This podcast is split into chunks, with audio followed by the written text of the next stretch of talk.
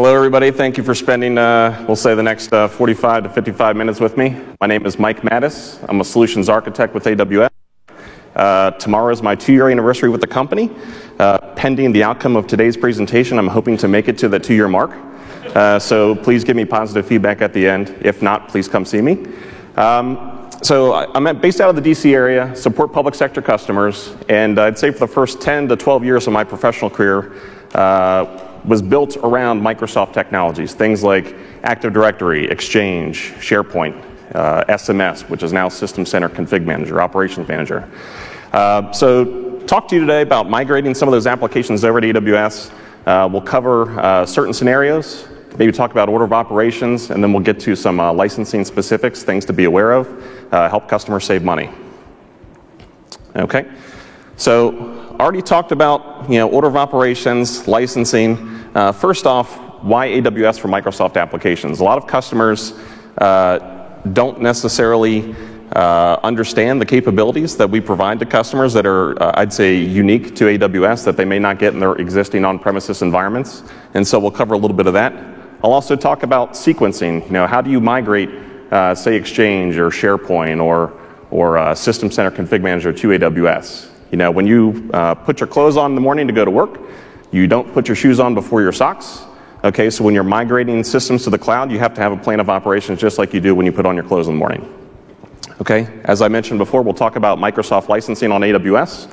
Uh, there's a couple of tenancy options in AWS that people may not be aware of.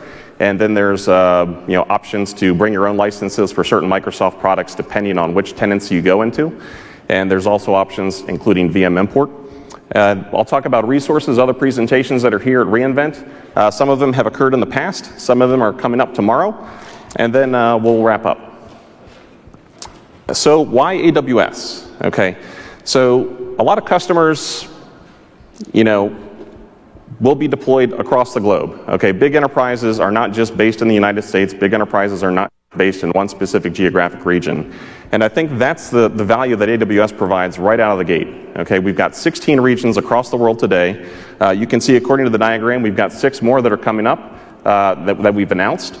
Okay, those little circles with the numbers in it, uh, those numbers represent availability zones. Okay, is everybody, you know, give me a show of hands, everybody confident what, what they understand availability zones are? Okay, so that's probably about 75, 85%. Uh, just real quick primer for those of you that don't know availability zones. Uh, each region is comprised of two or more AZs. Each AZ itself is one or more discrete physical data centers. Okay, so when we talk about deploying AW, or deploying systems in a particular region, uh, you can split your application across multiple avail- availability zones to take advantage of, a H- of an HA architecture without having to you know go across the country or to to uh, to another continent. Okay. We talk about flexible compute options. All right, EC2. Um, there's compute options here that were announced uh, just yesterday. Uh, so we talk about uh, C5s came up uh, just within the past month. We talk about H1s, which I think were announced just yesterday. Uh, there's also bare metal instances uh, that was announced yesterday at reInvent as well. So if you're looking for general purpose compute, and I'd say a lot of the, the basic Microsoft uh, building blocks, whether it's Active Directory or uh, you know SharePoint Server, have a good mix of CPU and RAM. And for those, I'd say the M4s are probably a good choice. If you're talking about relational databases, okay, you probably want to go towards the R3s or the R4s. Okay, those give you a better mix of uh, or a better ratio of RAM to CPU.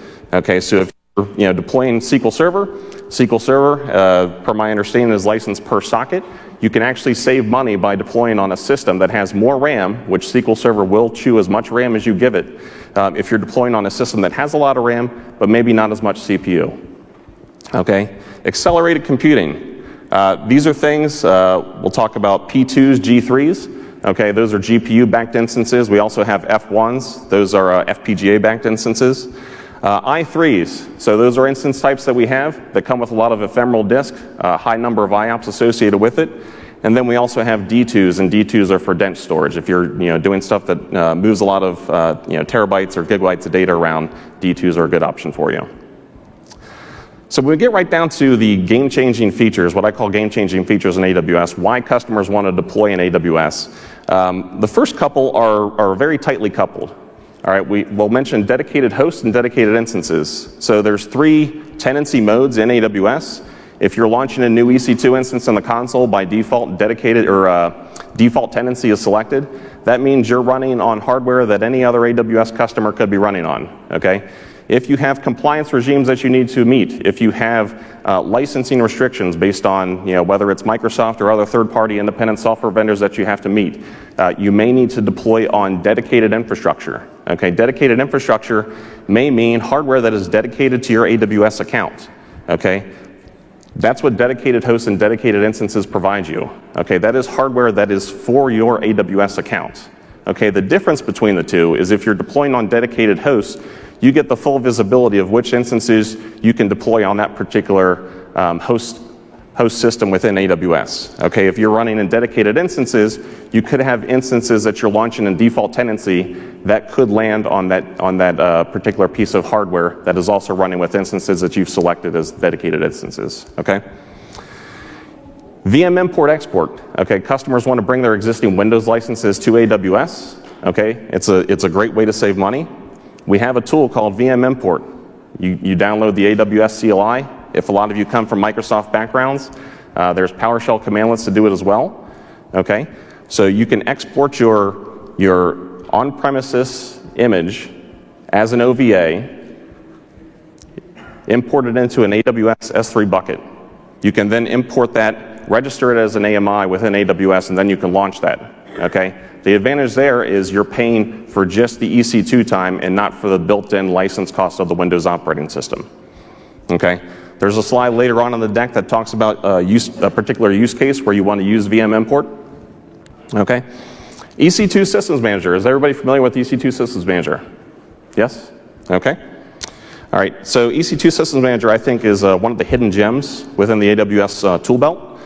Okay. You have EC2 run command. Okay. You can run PowerShell scripts, uh, Windows. You can run uh, you can run scripts against uh, Linux hosts. You can also do, uh, you know, there's EC2 parameter store. Uh, there's also this capability that just came out recently called uh, AWS Private Link. Okay, so previously, if you were running in an AWS VPC and you wanted to communicate with EC2 Systems Manager APIs, you had to egress your VPC. Okay, when we talk about egressing your VPC, we're talking about going out to the public internet and then coming back in and hitting uh, EC2 Systems Manager APIs. So Private Link allows you to have uh, uh, ENI with private IP space inside your VPC. That way you can access EC2 Systems Manager or any other AWS resource without having to traverse the public internet. Okay, I think that's an interesting feature. Elastic volumes. So I'd say within the past year, we released a feature of EBS, and EBS is, is one of the core building blocks of EC2. It's block storage for your, for your uh, EC2 instances. Elastic volumes. So no longer do you actually have to stop an instance to increase the volume size. Okay, so use case for Microsoft workloads is a lot of customers that are doing exchange migrations.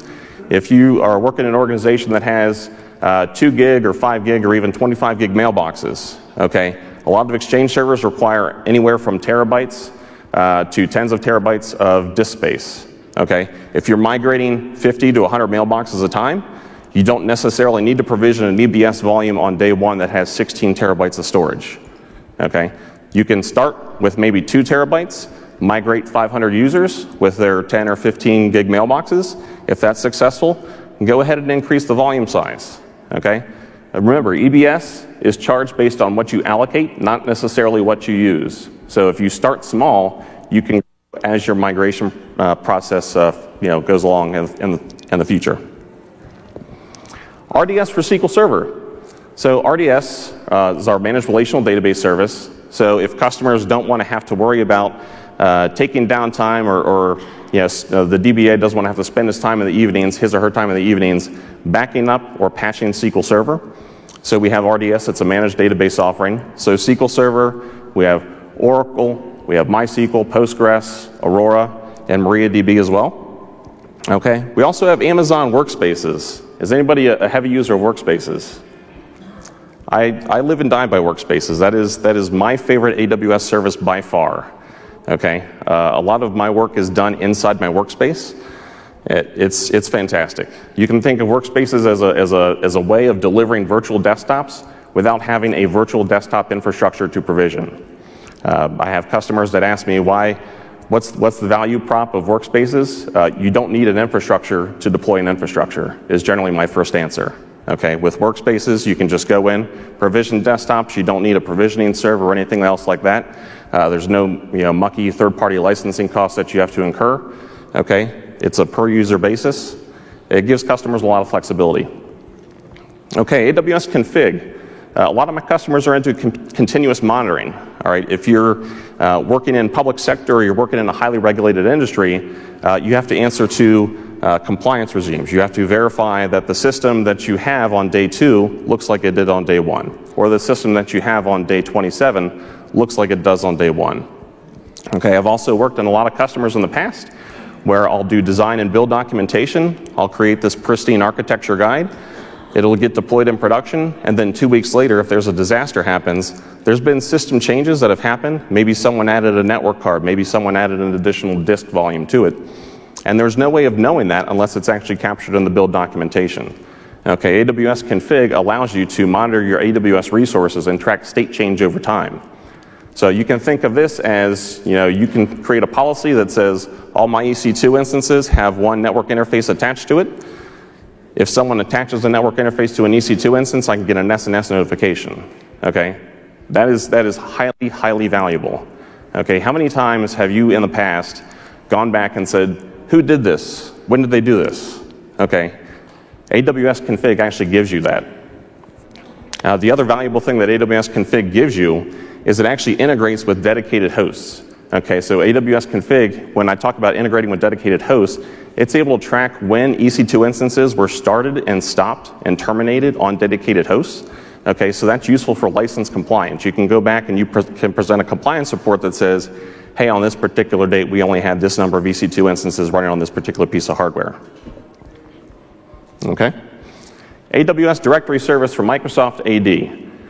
That is our managed directory service. Okay? If you are looking for a dev test environment and you don't want to have to go ahead, you know, spin up an EC2 instance, you know, join a domain, create a new forest, give it a NetBIOS name and all that stuff, and then manage all of that, we provide you an option that will spin up two domain controllers in separate availability zones. So for uh, high availability, if one of those EC2 instances fails, we'll recover it, spin up another EC2 instance in its place. So we're doing a managed directory service to provide high availability.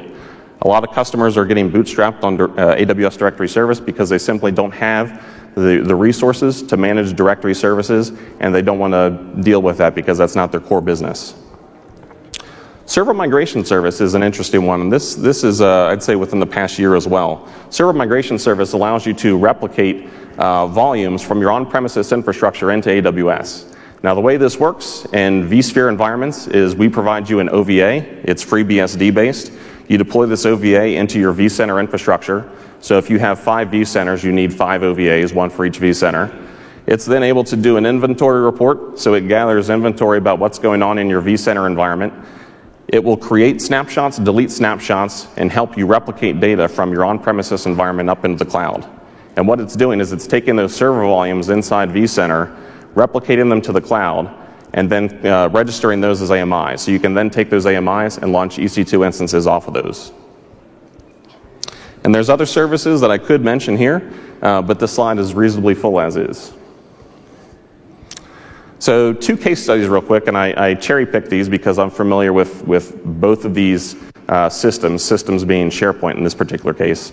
So Dole Foods was looking for a place uh, to host its SharePoint sites. Okay, they chose AWS due to cost savings and for operational efficiency. Now they're saving more than a third of a million dollars a year based on migrating SharePoint to AWS.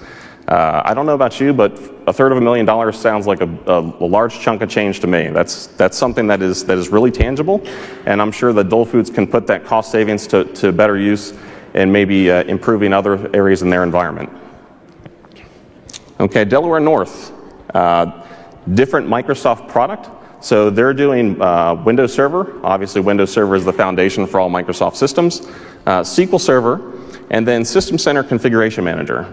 Is everybody familiar with SCCM? Software distribution, asset management, the whole nine yards? Yep. So they chose to run System Center Config Manager in AWS.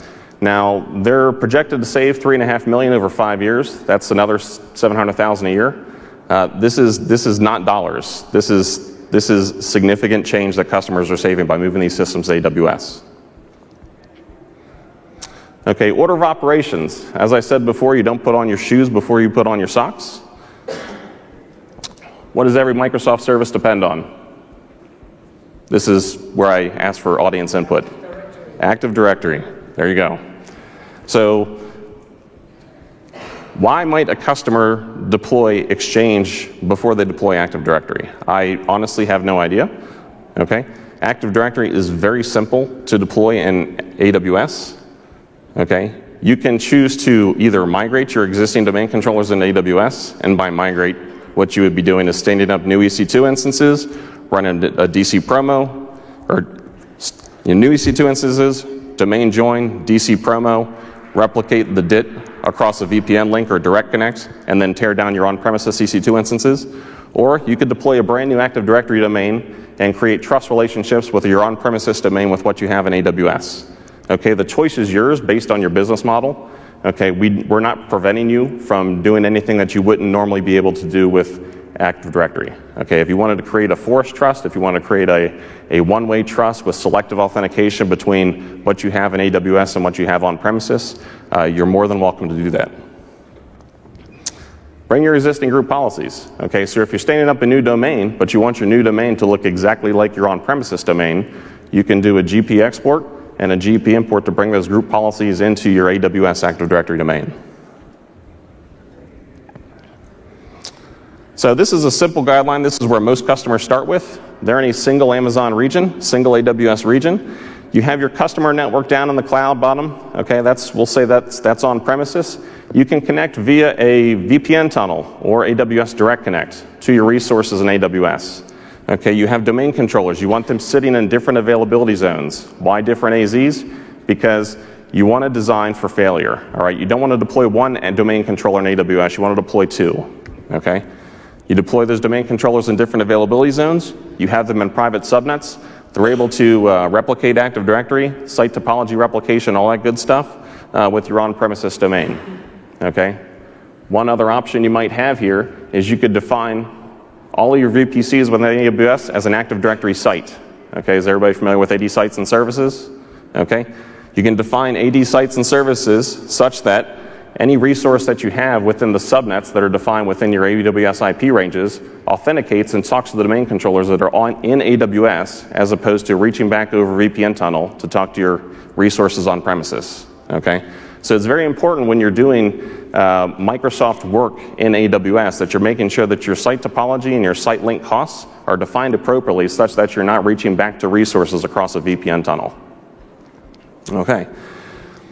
This is still a single region, okay? Now here we're deploying multiple VPCs with Active Directory. Why m- might one want to do that? Okay? VPC peering here. VPC peering has a 125 VPC limit. Okay, for large enterprises that may have 200 to 300 to 400 AWS accounts, they may want to have separate VPCs such that they can create a hub and spoke topology, such that they have domain controllers in one VPC that are peered with 100 other VPCs domain controllers in another VPC that appear with another 100 VPCs. Okay? Then you can peer those domain controller VPCs together. That way, all traffic stays in AWS, and you're creating this mesh topology where everything is, is replicating, everything is authenticating to resources that are in AWS. Multiple regions. Okay, this slide just got interesting due to uh, an announcement that we had yesterday. Uh, if, you're, if you followed that announcement, we're now uh, we have available cross-region VPC peering, which I think is a super awesome feature. Okay, it's in our public documentation now. So what you're able to do is that inter-region connectivity between VPCs, you're able to have that traverse the Amazon network, the AWS backbone, so it doesn't egress to the public internet. Okay? Very awesome feature. So if you have a global operation, you have resources in the United States and resources in Asia or resources in Europe, you can create this this peering uh, point between, reg- uh, between VPCs cross region and not egress to the public internet. So previously, what you had to do is you had to have a VPN tunnel set up between those regions. like a transit VPC or some other you know, EC2 instance running uh, you know, a VPN stack on top of it. What next to migrate after Active Directory? Okay, for most Microsoft systems, they write to a, a back-end relational database. Okay, so SQL Server, super important. Uh, a lot of customers overlook SQL Server. I know uh, 10, 15 years ago when I first got started on SQL Server, um, I was given the task to set up SharePoint in my, in my environment. And so I became a DBA by accident. Okay, a lot of people start off that way. They just pop in the SQL Server DBD, next, next, next, next, next. Okay, then they're backing up and patching SQL Server. Okay, so for this point, we're talking, you know, SharePoint, Skype for Business, all the System Center suite, all depend on SQL Server. Okay, there's a couple different options for migrating SQL Server workloads to AWS. I'll bring up a table here on the next slide, and I'll talk to one in particular. So we have backup and restore. Okay, backup and restore. You can use SQL Server Management Studio to back up your database. It'll create a BAK file. You can take that, upload it to S3. You can then take it out of S3 and download it onto an EC2 instance, okay, and restore it that way. Uh, for large databases, I had a, a, colleague just mention this recently. You could use AWS Snowball. Okay, if you have a two terabyte database and you have uh, we'll say not great connectivity, you don't want to replicate two terabyte database over the over the, a, a slow slow WAN link. Okay, so for that case, you may want to use a snowball. Okay, what you'll do is you'll create a BAK file, dump that onto a snowball. Snowball will ingest it into an S3 bucket that you specify, and then you can pull it out of S3 and restore to your EC2 instance. Okay, there's a couple different options here. Uh, I'll also highlight AWS DMS, Database Migration Service at the bottom. Okay, so that's another service. It allows you to uh, migrate databases from on-premises to AWS, from AWS back to on-premises. You can have RDS as a target. You can have SQL Server running on EC2 as a target. Okay, the cross-engine column there, you'll see yes for SCT. That stands for Schema Conversion Tool. Okay, so if anybody is familiar with the DMS feature, Schema Conversion Tool allows you to migrate or transition from one relational database type to another. So if you wanted to go from Postgres to SQL Server, or SQL Server to Postgres, or MySQL to Oracle, or Oracle to MySQL, the schema conversion tool will, will do an analysis and de determine how much of a heavy lift it is to migrate between database uh, platforms. So in this example, we'll talk about the value of DMS and its usefulness in migrating, say, a SQL Server system over to AWS. So your existing users are hitting a database, resides inside your, your facility, okay? But you have an Amazon EC2 instance running in AWS. How are you going to get that data over there? Okay, like I said before, you could do a backup and restore. You could use a snowball. In this particular example, we use DMS. Okay, DMS will start a replication instance. Okay, it will then connect to your source and target databases. Okay? It will that you then have the option to select the tables, the schemas, the databases that you want to replicate between your on-premises environment and AWS. So you have that choice. You get to pick which what's replicated and when. Okay? DMS is going to create the tables, load the data. It'll keep the two in sync. Okay? This does not mean that you have to switch over as soon as all the data is migrated. Okay, if you think about it, it's hard to predict when data will move across the network, okay, especially for a large relational database, especially if you're doing um, something that is highly transactional. So if your migration finishes, if, your if your database is fully ready on a Tuesday, it may be a business practice to cut over a migration on a Friday night. That way you have the whole weekend to recover in the event that things go wrong.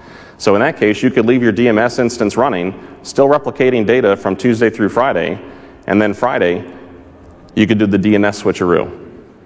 Okay? You could pull your users over, just doing like a simple CNAME change or a DNS update, and then your users are hitting the resource, the same resource in AWS. What to migrate after SQL Server? Well, once you've migrated Active Directory and you've moved SQL Server over, uh, you have the full gamut uh, of Microsoft systems that you could work with. Okay. Uh, one thing to consider here is Exchange does not have a dependency on SQL Server. So if your staff allows it and you have a dedicated team for Exchange, they could migrate Exchange to AWS independent of SQL Server. So I don't want you to think that SQL Server is a prerequisite for Exchange. You could certainly go Active Directory, SQL, and Exchange, And then after SQL Server is done, then you could fan out to SharePoint, Skype for Business, and the System Center products. Okay? Good. Now for the fun stuff Microsoft licensing. It's, um, I say it a bit in jest. Okay, so there's a couple different options for Microsoft licensing in AWS. We provide AMIs. Those AMIs include Windows licenses. Okay, so when you're paying 10 cents an hour for an EC2 instance of a particular type, that includes not only the compute cap- baseline capability, but the Windows license as well. Okay, we have AMIs for Windows Server. Okay, all the way up to Windows Server 2016. We have AMIs that include SQL Server. Uh, those of you familiar with SQL Server will know that Microsoft released SQL Server 2017 uh, a couple months ago. We have AMIs with Windows 6 2016 and SQL Server 2017 all ready for customers to go ahead and launch. Okay. If you want to save money and bring your existing licenses, say you're a large enterprise and you have a multi million dollar license agreement with Microsoft where you're getting the licenses at a severe discount, then you can use the, that ELA and you could potentially migrate those licenses to AWS. Okay? If you have software assurance, we have dedicated instances, we have dedicated hosts. You could deploy existing software that you already have licensed onto AWS if you don't have software assurance. If you do, if you do have software assurance, if your licenses are eligible for license mobility, and license mobility is a benefit included in software assurance, and, and again, license mobility is, is specific to each Microsoft product. So if you're talking about your ELA, you certainly want to review the contents within your ELA to make sure that the, the software technologies that you want to move over to AWS are eligible for license mobility. Uh, but if they are, then you can migrate those over and those can be deployed in default tenancy. Okay? So as I mentioned before, our licenses, fully managed, already activated, all versions of Windows Server, 2016 is the latest. Okay? Supported versions of SQL Server, all right, we've already got SQL Server 2017 and Windows 2016 AMIs. Uh, the hourly instance, as I mentioned, includes the cost of the Windows and the SQL Server license. Okay, there's no need to buy software assurance if you're using our AMIs. Okay, there's also no need to buy CALs. And obviously, each EC2 instance that runs Windows includes two RDS, that's remote desktop services CALs out of the box.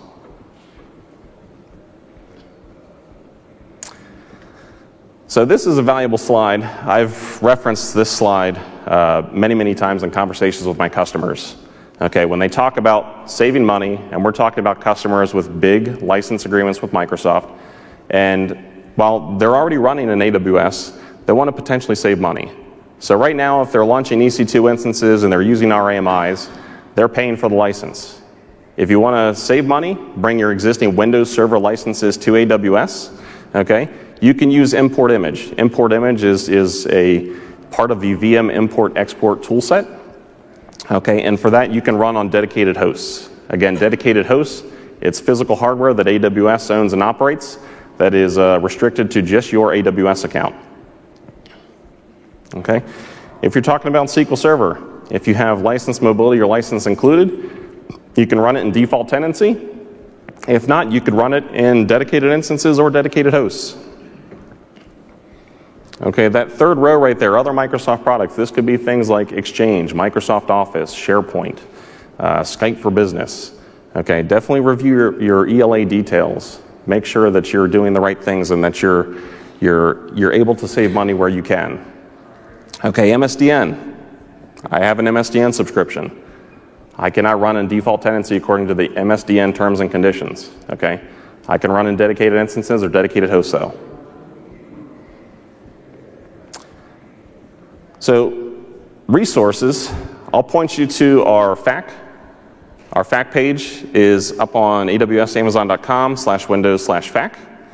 Okay, Microsoft licensing. So, that licensing page has a lot more detail and meat to it than what's included in just this 60 minute presentation. So, I'll definitely point you to that. That last link right there, so uh, who has launched a quick start here? Give me a show of hands. Okay, so we've got about probably five to 10. So, quick starts are built by AWS, and they're intended to help get our customers bootstrapped with deploying uh, certain technologies, software applications running on AWS. So we have a quick start called uh, Enterprise Accelerator for Microsoft servers. Okay, this Enterprise Accelerator includes uh, Remote Desktop Gateway, Active Directory, Exchange, SQL Server, uh, Skype for Business, and I believe it includes ADFS as well. So what this will do, is it will deploy with the CloudFormation template all those resources into your AWS account so that you can kick the tires and get an understanding for how powerful CloudFormation is and what does a highly available SharePoint architecture look like in AWS. So it'll deploy two WFEs. In front of that, it'll have an ELB.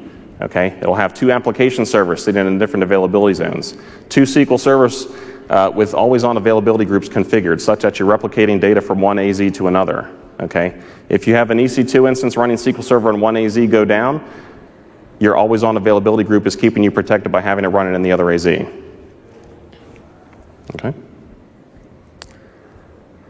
Related sessions. So some of these happened in the past. Uh, I do want to call out there is a workshop based on this session. One ran on Monday, there's another running tomorrow. So there's a presentation with that session, and there's also a hands on exercise. So if you look for um, a similarly named session, but it's a workshop, uh, that's available, I believe, at 11:30 tomorrow. Okay. I also want to call your attention. We have a session called Win 201. It's presented by Sandy Carter. She's the AWS Vice President of Enterprise Applications. She's giving a State of the Union address tomorrow uh, on what our strategy is with Microsoft running on AWS, as well as our partnership with VMware. So I definitely urge you to attend that. Okay? So, in summary, plan your dependency chain. Okay? Understand what systems you rely on. Okay? Don't deploy Exchange without deploying Active Directory. Don't try and deploy SCCM or SharePoint in AWS if it's writing to a SQL server across a VPN tunnel. That is that we laugh, but you know, it happens, right? So understand your system dependencies. Okay? Know how Microsoft licensing works. We want you to save money. Okay? We also have a tool called Trusted Advisor that will tell you when you could have the potential to save money if you're running on EC2 instances that are too large. Okay? So Microsoft licensing, bringing those licenses to AWS is another way to save money. We want our customers to do that. Okay. Uh, last but not least, I thank you for coming out. I did want to keep this reasonably short because I know it's getting late in the day. I know everybody's hungry, and I know there are afternoon and evening activities that everybody wants to get to. So, with that, I thank you very much, and please remember to fill out the survey.